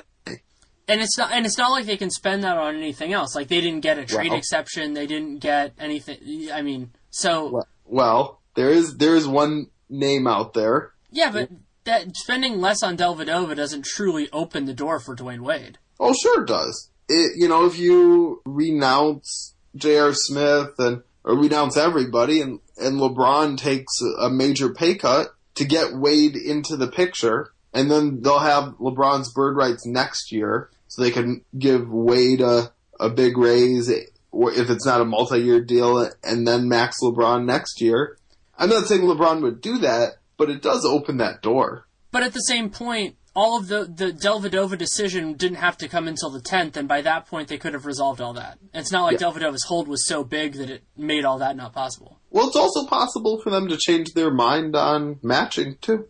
Yeah, that's that's true. It isn't binding. Oh, that would be a magnificent troll move to just be like, oh, we're not going to match, but they haven't signed the offer sheet yet, and be like, ding, like because they because they didn't withdraw it. I don't I don't believe that they've withdrawn the qualifying offer to him. Not that I've seen. I mean, you know, the the other thing I'd add too, and maybe there's an element of this. Maybe Dellavedova just wants to move on. You know, he he's obviously never going to start ahead of Kyrie Irving as long as Kyrie's healthy. I think he should start in Milwaukee. I think he's a great fit with Giannis. Giannis can run the point, and Dellavedova can can be a spot up shooter, but also somebody who can help him. You know, when Giannis gets in trouble, and very importantly, guard opposing point guards. I think it's just an excellent fit. And maybe maybe there's just a degree of hey, you helped us. You've been a good player for us. If you want to move on, we will not stand in the way. Yeah, that could be the, the spiritual kind of analog of the Warriors withdrawing the qualifying offer on Festus Ezeli really early. And the idea basically being like, we could have probably squeezed this a little bit more, but we want to let you get more into the open market. Yeah. Would you like him in Portland? Sure. Yeah, because they I think they still have the space to get him theoretically, depending on how much he gets. Yeah, I think he could be a, a, good fit. I guess if you add him, the Trailblazers would sort of become the type of team we were talking about with the Jazz, or at least moving that direction, where you can be good or at least above average on both ends of the floor, but maybe not necessarily at once. That's definitely true. Because Ezeli, you want to talk about how how Plumlee can create when they trap. Festus Ezeli cannot. Like he really, really, really, really can't. Exa- yeah, but and sometimes when you want to play good defense, I don't know if Portland has that gear right now, and, and he would add that. Okay, so last question. Excluding max players who change teams, and but you can include rookies if you want, though I'd probably prefer you pick somebody in addition to that. What player are you most excited to see in their new uniform of the guys that have changed teams so far? Excluding max players. Yes. It might be Jeremy Lin. That's a guy who comes to mind earlier than others. I, you know, I think he's a real fun player, and the Nets are set up to put the ball in his hands and let him create, and that's when he's at his best. My number one is Serge Ibaka because I want to know if he really has been uh, as underutilized in Oklahoma City as it seemed. Because there's so little shot creation and like just shot making on that Magic team that he will get more opportunities to do stuff than he did in Oklahoma City. And so if he, you know, if he still has some of that fastball, we will know it very quickly. And the other guy, just partially because I've been obsessed with them for a couple of years now, George Hill with the Jazz, because I think there's a mm-hmm. possibility that he's exactly what they were looking for. And if he is, and they figure it out quickly, then they, I, I don't think they become like the second best team in the West or anything, but I think they could become the second toughest out in the West. Yeah, I would agree with with both of those. Uh, I guess one more I'd add is Timofey Mozgov, just to see whether his problems last year, how much it was injury related, and how much it was just, hey, he's at an age where big men sometimes break down.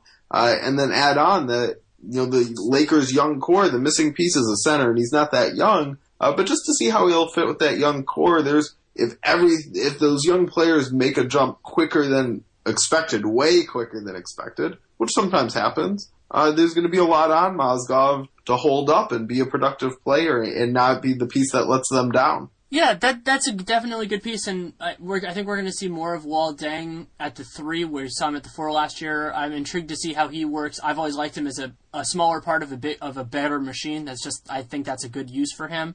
But to see if he can go kind of pull back and do do a good job with the Lakers at 31 is exciting as well. Well, thank you so much for taking the time. Always a pleasure to talk to you. Thanks for having me.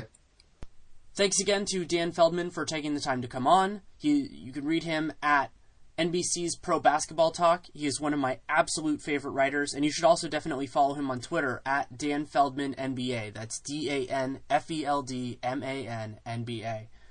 He was also a part of the massive, awesome mock off season that we did for the Dunc'd On Basketball podcast, where Dan Kevin Pelton and I were the teams, and Nate Duncan was the player agent. Some of it was prophetic, some of it was distinctly not, but I think it's a worthwhile exercise to listen to, even if you haven't already. And I'm also absolutely thrilled to announce that RealGM Radio is now part of the CLNS radio family.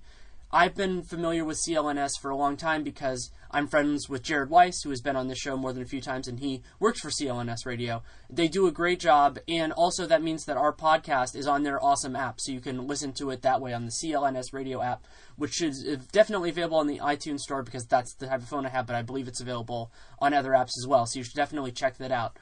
As always, any feedback that you have, I, I read it. The best way to do that is to reach out to me on Twitter at Danny Leroux, D A N N Y L E R O U X. You can also email me at DannyLerouxNBA at gmail.com.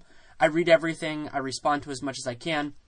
And of course, you can help out the podcast by giving us a review on iTunes, by giving us a rating on iTunes, or by just downloading episodes. Hopefully, you download them and then you you do listen to them. I always want you to, but downloads are very important, and so it's good to have that anyway. And you can do that to support your favorite podcast. And the other exciting, thrilling new way that you can support this podcast is through Blue Apron, a product that I am a huge fan of. And so if you go to blueapron.com slash realgm, R-E-A-L-G-M, just like this podcast and the site, you can get three meals for free, and that includes free shipping, and you can try out what I think is a truly fantastic product. And again, that's blueapron.com slash realgm.